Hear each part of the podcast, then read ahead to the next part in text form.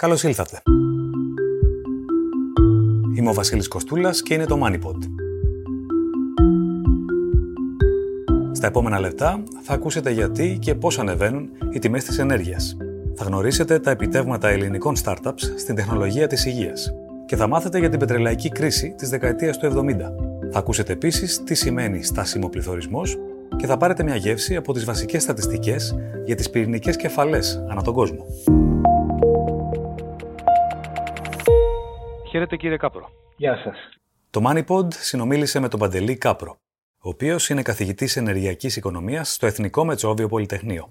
Ως εμπειρογνώμονας για θέματα ενέργειας, συμμετέχει σε κυβερνητικές συσκέψεις στο Μέγαρο Μαξίμου ιδίως σε περίοδους κρίσεων, όπως αυτή εδώ. Stocks fell sharply on Wall Street today as oil and gas prices continue to skyrocket. Well, the conflict in Ukraine and the sanctions on Russia have led to another surge in the cost of oil and gas.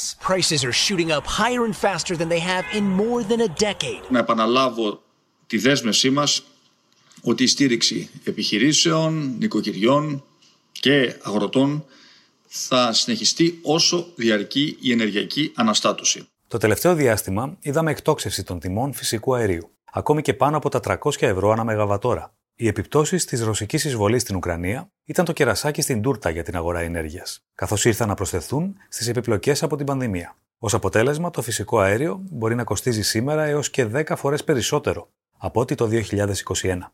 Το ερώτημα είναι γιατί, από τη στιγμή που οι ροές, παρά τον πόλεμο στην Ουκρανία, και παρά την οικονομική σύγκρουση της Δύσης με τη Μόσχα,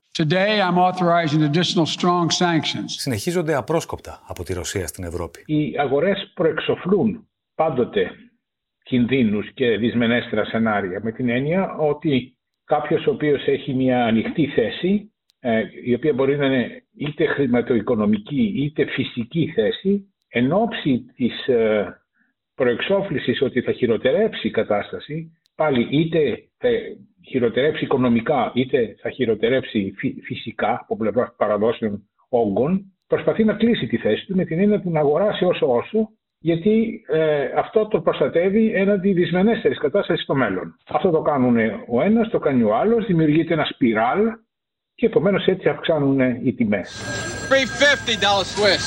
Οι αγορές δηλαδή λειτουργούν συχνά με το μυαλό στη χειρότερη δυνατή εξέλιξη. Θα έλεγε κανείς, τίθενται σε καθεστώς μήνυ πανικού ο οποίος δημιουργεί μεγαλύτερο πρόβλημα από αυτό που υπαγορεύουν οι συνθήκες. Η αλήθεια είναι ότι τα πράγματα θα μπορούσαν να γίνουν και πολύ χειρότερα. Αν δούμε διακοπή των ρωσικών ροών, ακόμη και αν αυτό θα ήταν για μόνο μία ημέρα, οι τιμές που βλέπουμε το τελευταίο διάστημα θα έδειχναν πραγματικά φτηνές σε σχέση με το σημείο στο οποίο θα μπορούσαμε να τις δούμε. Και μπορούν να πάνε πραγματικά πολύ ψηλά. Έλεγε πρόσφατα διεθνής αναλυτής στο Reuters. Ορισμένοι όμως υποψιάζονται και πρακτικές κερδοσκοπίας. Πάντοτε στα χρηματιστήρια υπάρχουν και κάποιοι που ε, παίρνουν πολύ μεγάλα ρίσκα, δηλαδή τζογαδόροι στην ουσία, οι οποίοι σε τελείως βραχυχρόνιο ορίζοντα προσπαθούν να εκμεταλλευτούν διαφορές τιμών. Βεβαίως, άλλοτε κερδίζουν και άλλοτε χάνουν. Είναι όμως αδύνατο να προσδιορίσει κανείς ποιο κομμάτι εδώ είναι κερδοσκοπία. Αλλά πάντοτε η κερδοσκοπία πατάει σε μια πραγματική κατάσταση. Αλλιώς δεν θα μπορούσε να το πετύχει από μόνη της. Δεν μπορεί η κερδοσκοπία να δημιουργήσει το πρόβλημα, το εκμεταλλεύεται, αλλά δεν το δημιουργεί ποτέ. Το δημιουργεί η προεξόφληση έλλειψης αερίου ή επασφαλτώση δραματικών καταστάσεων. Και τι μπορεί να κάνει κανείς; Είναι πάρα πολύ δύσκολο να περιορίσει το πρόβλημα στην πηγή του, δηλαδή στην διεθνή αγορά φυσικού αερίου, γιατί απλώς ε, η αγορά αυτή είναι παγκόσμια και οι αγοραπολισίες ας πούμε ενός ε, πλοίου που ε, έχει φορτώσει υγροποιημένο φυσικό αέριο και μετακινείται στις θάλασσες είναι συνεχής.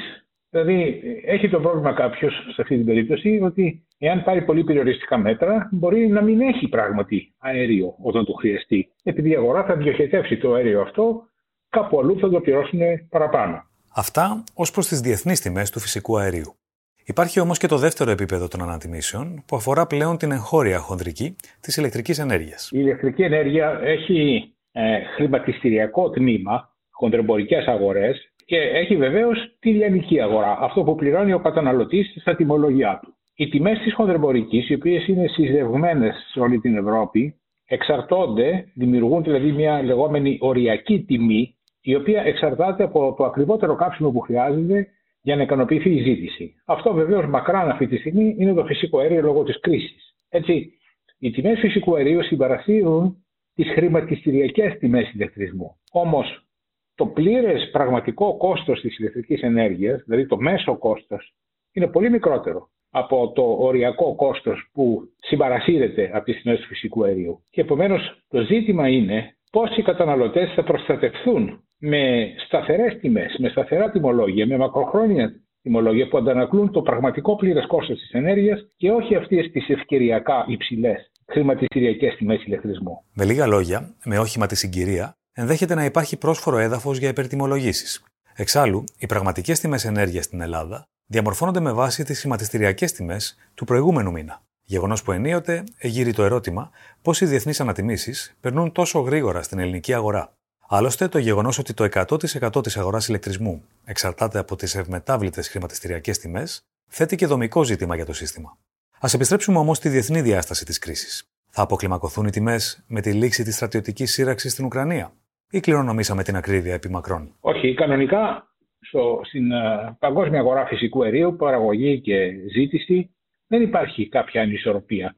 Ούτε προβλεπόταν κάποια συστηματική έλλειψη ποσοτήτων. Ξεκίνησε από μια ανισορροπία, η οποία όμως ήταν τελείως συγκυριακή, λόγω της ύφεσης και κατόπιν της ανάκαμψης που έχει σχέση με τον κορονοϊό, και στη συνέχεια έγινε γεωπολιτική στην Ευρώπη. Αν αυτά τα δύο ομαλοποιηθούν και θα γίνει αυτό αργά ή γρήγορα, οι τιμές του φυσικού αερίου θα βρεθούν πάλι σε μια ομαλή κατάσταση. Το οποίο μας δεν αποκλείει να ξαναδούμε άλλη κρίση με άλλη αιτία αργότερα. Η κρίση αυτή ήρθε ακριβώς τη στιγμή που η Ευρώπη ανέβαζε στροφές για τη μετάβαση από τα ορυκτά καύσιμα στις ανανεώσιμες πηγές ενέργειας. Κάποιοι θεωρούν ότι οι ανάγκες που γεννούν οι τελευταίες εξελίξεις θα επιβραδύνουν την πράσινη στροφή της Ευρώπης, παρατείνοντας την εξάρτηση, για παράδειγμα, από το λεγνίτη. Άλλοι εκτιμούν ότι θα συμβεί ακριβώς το αντίθετο. Ένα από τα καλά αυτής της ε, δραματικής κατάστασης που ζούμε είναι ότι έγινε πλέον απόλυτα σαφές σε όλους ότι πρέπει να επιταχύνει την ε, μετάβαση στις ανανεώσιμες πηγές ενέργειας. Διότι η ΑΠΕ είναι μακράν ο φθηνότερος τρόπος παραγωγής ενέργειας, είναι και βέβαια σταθερού κόστους και συγχρόνως είναι εγχώρια πηγή ενέργειας, δηλαδή δεν εξαρτάται από εισαγωγές. Βεβαίως χρειάζεται συμπλήρωση οι ανανεώσιμες πηγές ενέργειας, εξισορρόπηση όπως λέμε. Γι' αυτό και αναπτύσσονται ραγδαία και τα συστήματα αποθήκευσης. Μεθαύριο θα είναι και το υδρογόνο. Αλλά οπωσδήποτε η απεξάρτηση από τα ορυκτά καύσιμα θα επιταχυνθεί δεν θα επιβραδυθεί από αυτή την κρίση που βιώνουμε τώρα.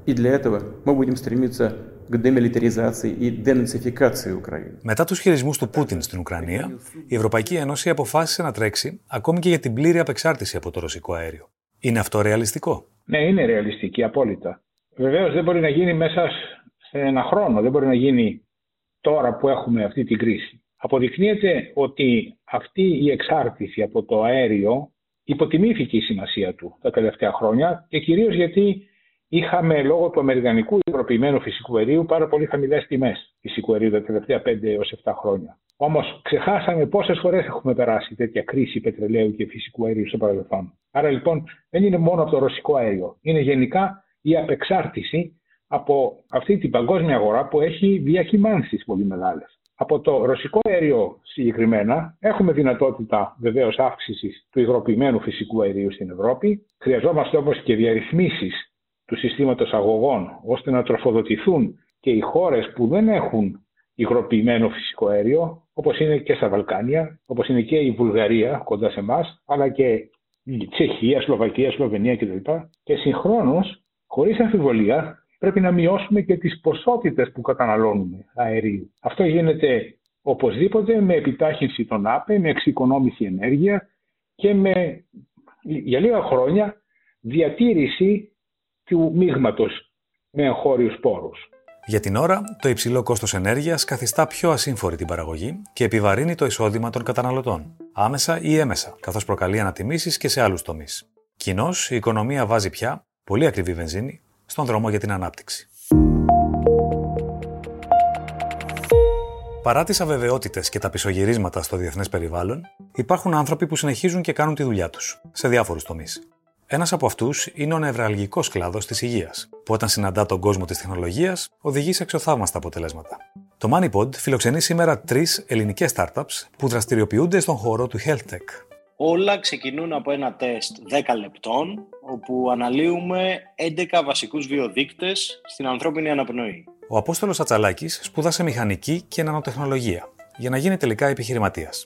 Μαζί με τον Πάνο Παπαδιαμάντη ίδρυσε την Πνοή, λεκτικό από την ελληνική πνοή.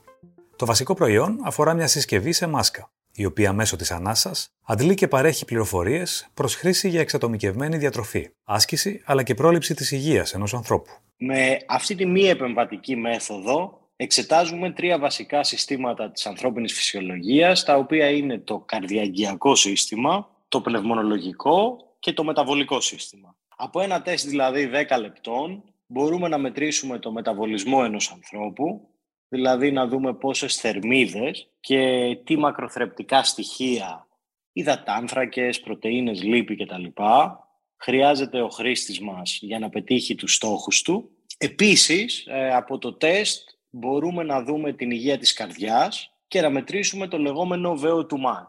Το VO2 max ε, είναι η μέγιστη πρόσληψη οξυγόνου και είναι ο πιο αναγνωρισμένος δείκτης για την πρόβλεψη της ε, ανθρώπινης μακροζωίας, του λεγόμενου longevity και τη συνολικής υγείας ενός ανθρώπου και αυτό υποστηρίζεται από πάρα πολύ, ε, βιβλιο, από πάρα πολύ έρευνα στην ε, διεθνή βιβλιογραφία.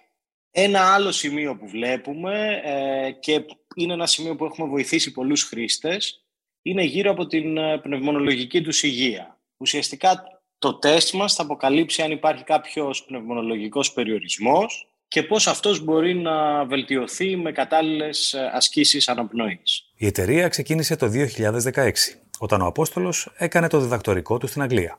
Μας πήρε δύο χρόνια για να φτιάξουμε το προϊόν μας και το 2018 κάναμε το product launch μας στην Αμερική. Αυτή τη στιγμή μας εμπιστεύονται πάνω από 1.500 επιχειρήσεις στο χώρο της υγείας και του fitness παγκοσμίως, ε, αλλά η βασική μας αγορά είναι η Αμερικάνικη. Σε όλες τις άλλες αγορές, για παράδειγμα στην Ευρώπη και στην Ασία, το distribution του product μας το κάνουμε μέσα από αντιπρόσωπους που συχνά έχουν και αποκλειστικές αντιπροσωπείες. Η ομάδα αποτελείται από 60 άτομα, τα περισσότερα από τα οποία στην Ελλάδα και τα υπόλοιπα στις Ηνωμένες Πολιτείες. Η εταιρεία είχε αντλήσει συνολική χρηματοδότηση 10 εκατομμύρια δολάρια. Το 2019 πέρασε από το Y Combinator της Silicon Valley και έγινε μέλος του δικτύου της Endeavor, γεγονός που αύξησε την εξωστρέφεια και τις συνεργασίες της, μεταξύ άλλων με 60 αμερικάνικα πανεπιστήμια όπως το MIT και το UCLA. Επόμενη στάση η Langaware, η οποία ανέπτυξε ένα εργαλείο τεχνητής νοημοσύνης και μηχανικής μάθησης που μέσα σε τρία λεπτά καταγράφει και αναλύει τον προφορικό λόγο. Στόχος είναι η ανείχνευση των πρώιμων συμπτωμάτων της γνωστικής εξασθένηση που συνδέονται με ένα πλήθος νευροεκφυλιστικών και ψυχιατρικών ασθενειών, όπως είναι το Alzheimer και η κατάθλιψη. Βοηθά έτσι στην καθυστέρηση της επέλασης των συμπτωμάτων, αλλά και στην αξιολόγηση της αποτελεσματικότητας της εκάστοτε θεραπείας για τον ασθενή. Η Langaware έχει λάβει πατέντα από το Γραφείο Ευρεσιτεχνιών και Εμπορικών Σημάτων στις Ηνωμένες Πολιτείες.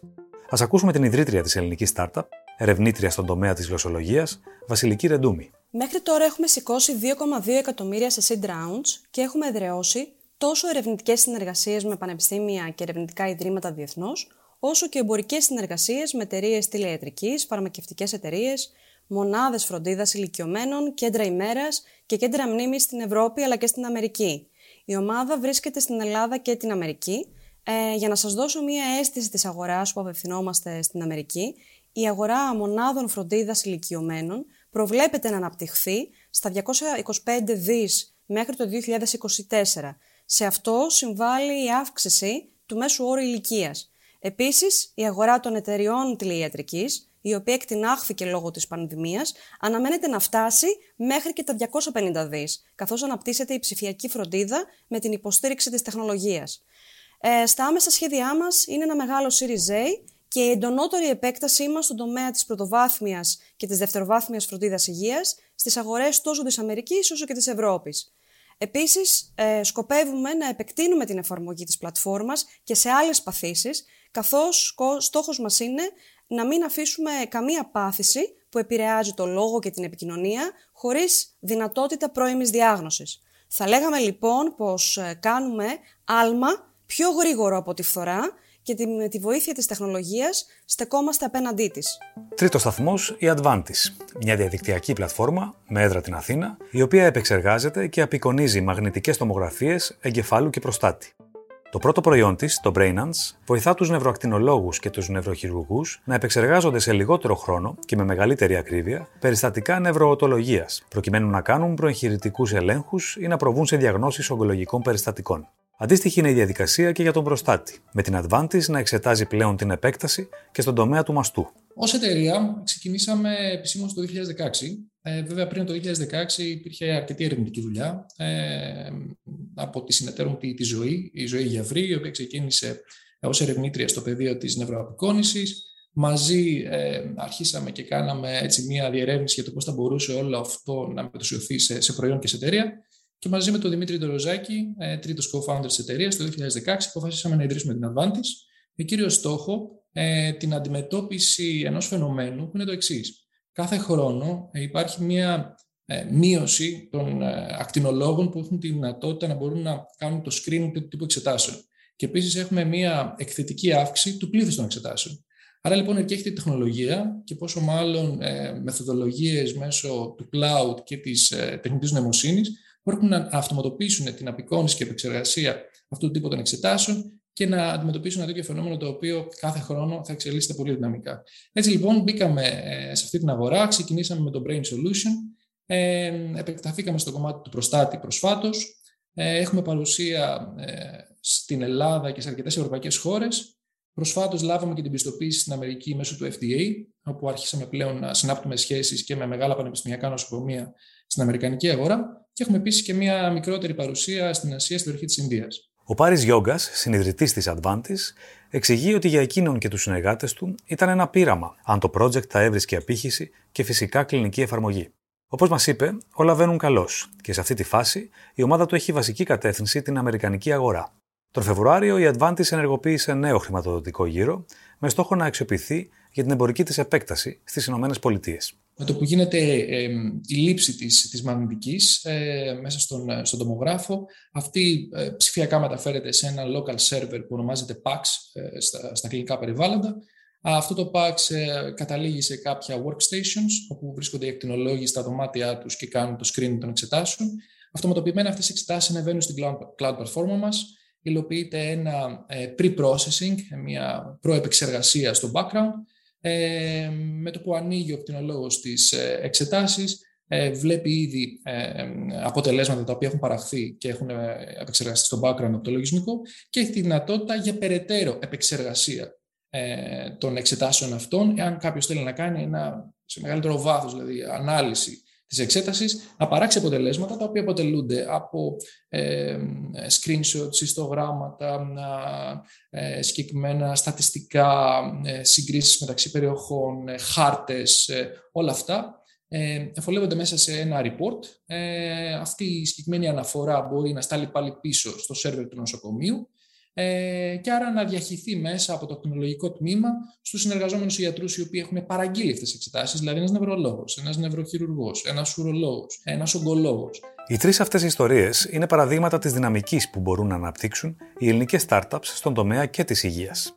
Κλειδί για την περαιτέρω ανάπτυξη αυτής της αγοράς είναι η δημιουργία ενός ευρύτερου οικοσυστήματος, ο Άγγελος Τσακανίκας είναι επιστημονικός σύμβουλος στο ΙΟΒΕ και πολύ πρόσφατα διενήργησε μελέτη για τα δυνητικά ωφέλη από την αξιοποίηση ενός πλήθους δεδομένων που βρίσκεται κρυμμένο στα μητρώα των ασθενών, στις κλινικές έρευνες ή στους καταλόγους ασφάλισης. Διαπιστώσαμε ότι η, αν η Ελλάδα επένδυε σε ένα κέντρο αριστείας όπως κάνουν άλλες χώρες όπου προσπαθείς να αξιοποιήσεις αυτά τα δεδομένα στον χώρο της υγείας, αυτό αφενός θα αναβάθμιζε τις παρεχόμενες υπηρεσίες υγείας στη χώρα και θα τόνουν την, την οικονομία μας. Μάλιστα υπολογίσαμε ότι για κάθε ένα εκατομμύριο που επενδύεται σε ένα τέτοιο εγχείρημα, η άμεση συνεισφορά σε όρους του ΑΕΠ υπολογίζεται περίπου στις 500.000 ευρώ και συνολικά όλο το όφελος στην οικονομία είναι περίπου στο 1 εκατομμύριο. Δηλαδή το παίρνεις πίσω στην πραγματικότητα, ενώ ταυτόχρονα δημιουργήσει και θέσεις εργασίας ε, στο ευρύτερο οικοσύστημα.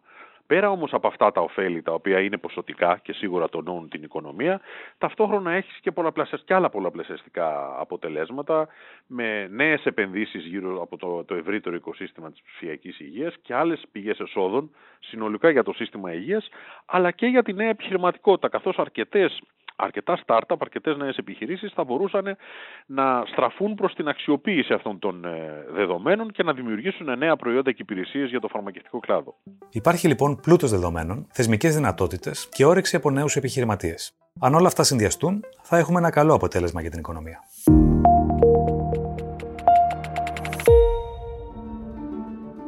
I am asking tonight Ζητώ απόψε από όλα τα πρατήρια βενζίνης να κλείνουν τις αντλίες τους από τις 9 το βράδυ του Σαββάτου μέχρι τα μεσάνυχτα της Κυριακής κάθε Σαββατοκύριακο. Το επόμενο βήμα είναι η εγκαθίδρυση ανώτατου ορίου ταχύτητας για τα αυτοκίνητα, στα 50 μίλια ανά ώρα, σε όλη την επικράτεια, αμέσως μόλις η ενεργειακή νομοθεσία έκτακτης ανάγκης περάσει από το Κογκρέσο. Ήταν Νοέμβριος του 1973. Ο Αμερικανός πρόεδρος Ρίτσαρντ Νίξον ανακοίνωνε μέτρα έκτακτης ανάγκης. Ένα μήνα πριν, οι αραβικές χώρες είχαν κηρύξει εμπάργκο στις εξαγωγές πετρελαίου, στερώντας πολύτιμα αποθέματα από τις δυτικές οικονομίες. Ήταν ο τρόπος που επέλεξαν για να απαντήσουν στην υποστήριξη που πρόσφεραν οι Ηνωμένες Πολιτείες στο Ισραήλ, το οποίο δεχόταν στρατιωτική επίθεση από τον Αραβικό Συνασπισμό. Αντικείμενο του πολέμου ήταν η ανάκτηση των εδαφών που είχε αποσπάσει το Ισραήλ σε έναν προηγούμενο πόλεμο, γνωστό ως τη μάχη των 6 ημερών. Το αποτέλεσμα της κρίσης, η τιμή του πετρελαίου κάλπασε από 3 δολάρια το βαρέλι σε σχεδόν 12 δολάρια, τον Μάρτιο του 1974. Τον ίδιο μήνα, οι αραβικές χώρες ήραν τελικά το εμπάργκο, αφού ο τότε Αμερικανός Υπουργός Εξωτερικών Χένρι Κίσιγκερ είχε μεσολαβήσει για πολιτική διευθέτηση μεταξύ Ισραήλ και Συρίας ήταν από τις πιο χαρακτηριστικές στιγμές της σύγχρονης ιστορίας που απέδειξαν ότι τα ενεργειακά αποθέματα μπορούν να τύχουν πολιτικής εργαλειοποίησης με δραματικά αποτελέσματα για την παγκόσμια οικονομία. Τι είναι ο στάσιμο πληθωρισμός; Η έννοια αναφέρεται στην κατάσταση της οικονομίας όταν αντιμετωπίζει ταυτόχρονα υψηλό πληθωρισμό και στάσιμο ρυθμό ανάπτυξης. Ο όρος χρησιμοποιήθηκε για πρώτη φορά τη δεκαετία του 70, όταν ανεπτυγμένες οικονομίες είδαν επίπονες ανατιμήσεις, μειωμένη ζήτηση και υψηλή ανεργία ως αποτέλεσμα της πετρελαϊκής κρίσης.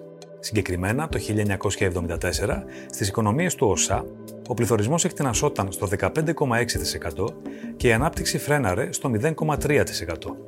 Το τελευταίο διάστημα, με την Ουκρανική κρίση σε πλήρη εξέλιξη, Ολοένα και περισσότεροι οικονομολόγοι θεωρούν ότι ο στασιμοπληθωρισμός είναι η απειλή που αντιμετωπίζει πλέον η οικονομία, καθώς η ακρίβεια στην ενέργεια και οι επιπλοκές στο εμπόριο σιτηρών οθούν ευρύτερες ανατιμήσεις που μεταφράζονται σε μείωση των καταναλωτικών δαπανών, αρνητική ψυχολογία της αγοράς και καθίζηση του ΑΕΠ.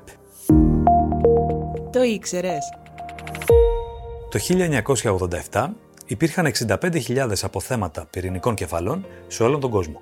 Σήμερα, το 2022, έχουν μειωθεί θεαματικά σε 9.000. Όμως είναι και πάλι αρκετά για να συντηρούν ζωντανό το εφιαλτικό σενάριο ενός πυρηνικού πολέμου, που σύμφωνα με τις σχετικές προσωμιώσεις θα οδηγούσε στον θάνατο δισεκατομμύρια ανθρώπους, θέτοντας σε κίνδυνο ακόμη και την ύπαρξη του ανθρώπινου πολιτισμού. Η Ρωσία εκτιμάται πως είναι σήμερα η ισχυρότερη πυρηνική δύναμη, λίγο πάνω από τις ΗΠΑ.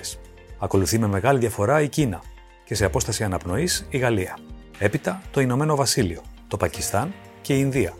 Στο τέλος της κατάταξης συναντά κανείς το Ισραήλ και τελευταία τη Βόρεια Κορέα. Ένας πυρηνικός πόλεμος δεν μπορεί να κερδιθεί και δεν πρέπει ποτέ να δοθεί.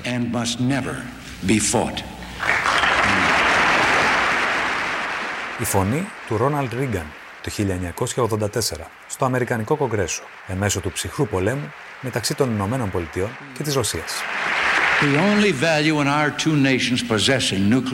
Η μόνη αξία των πυρηνικών όπλων για τα δύο έθνη μας που τα έχουν στην κατοχή τους είναι ακριβώς η διασφάλιση ότι δεν θα χρησιμοποιηθούν ποτέ. Επομένως, δεν θα ήταν καλύτερο να τα καταργήσουμε εντελώς. Ήταν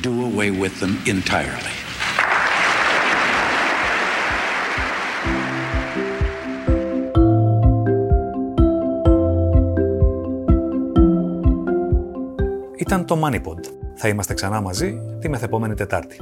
Γεια και χαρά.